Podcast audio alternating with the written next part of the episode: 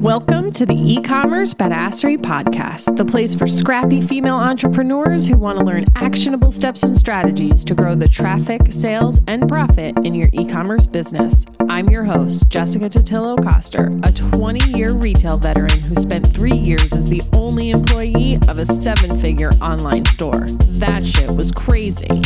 I know exactly how it feels to do all the things, and I'm sharing everything I learned the hard way so you don't have to. I may have started this business by accident, but supporting badass bosses like you lights me the fuck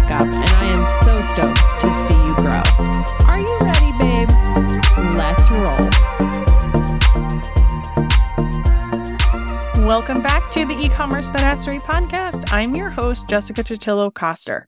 Every quarter in the lounge, we hold a week long workshop with two calls and daily prompts to help members plan the next three months in their business. It's one of my favorite things in the lounge, and this most recent wrap up call was so good, I had to share some of the takeaways on the podcast. Since we went so deep on this call, well beyond Q4 talk, and it meandered around a bit because it's really dependent on the attendees and their questions, I'm breaking it out into a few different episodes so it's easier for you to follow.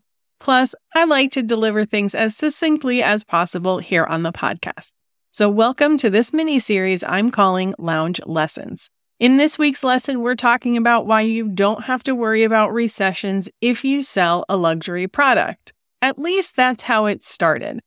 But even if you don't sell luxury goods, stick around because in true form, I ended up going a lot deeper than that. Now, of course, this is a blanket statement that doesn't always ring true, but the high level concept will track the majority of the time. The thing about recessions and any time of financial uncertainty, it's usually the lower and middle classes that feel the effects the most. The top percent of earners and wealth holders, those true luxury customers, are rarely phased by a recession. They have multiple different income streams and investments, and while they may not always be super liquid, there's always a way to cash in on equity somewhere. And when I say true luxury customers, I mean the ones who can really afford it, not the ones who save up to treat themselves to a pair of Valentino Rockstuds for her 40th birthday, or even celebrate a big win by buying themselves a Louis Vuitton.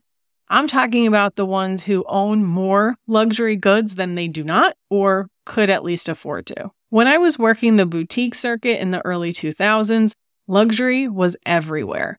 There were tweens carrying multicolored Louis Vuitton bags, Coach might as well have been a Target brand, and the juicy couture velour tracksuit was a sign of status.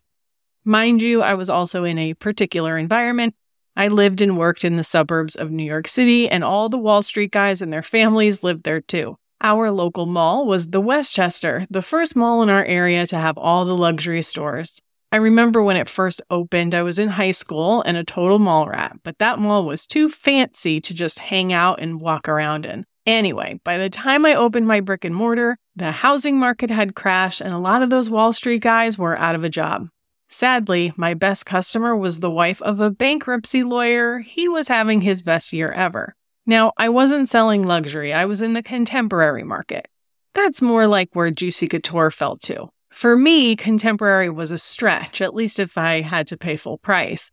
I had a few really great pieces here and there, but for my customer, it was their everyday clothing. And yes, some of them were feeling the pinch, but they were still dropping 160 bucks on jeans, driving their luxury cars, and hitting the Starbucks I shared a wall with every single day. My mom's husband at the time was a financial advisor to the very wealthy. Think CEOs of banks and huge corporations. They were all doing just fine. But it's not just luxury goods that do well during a recession. At the start of the pandemic, I was still working my day job slinging dildos on the internet. If you're a first time listener, hello, nice to meet you. Yes, my background is in fashion and apparel, but my most recent gig was at an adult novelties company. When things started shutting down and we knew this was more than a two week thing, I asked my boss, What happened to the business in 2008 when the housing market crashed? He replied by saying, Funny you should ask because I just looked it up. Their sales through the roof.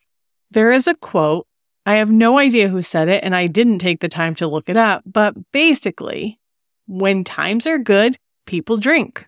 When times are bad, people drink. And the data shows that's probably true for any vice. So if you sell something that makes people feel good, you've likely got a leg up. This isn't to say that many e commerce business owners aren't seeing a dip right now. It's not to say that people aren't tightening their purse strings in times of uncertainty.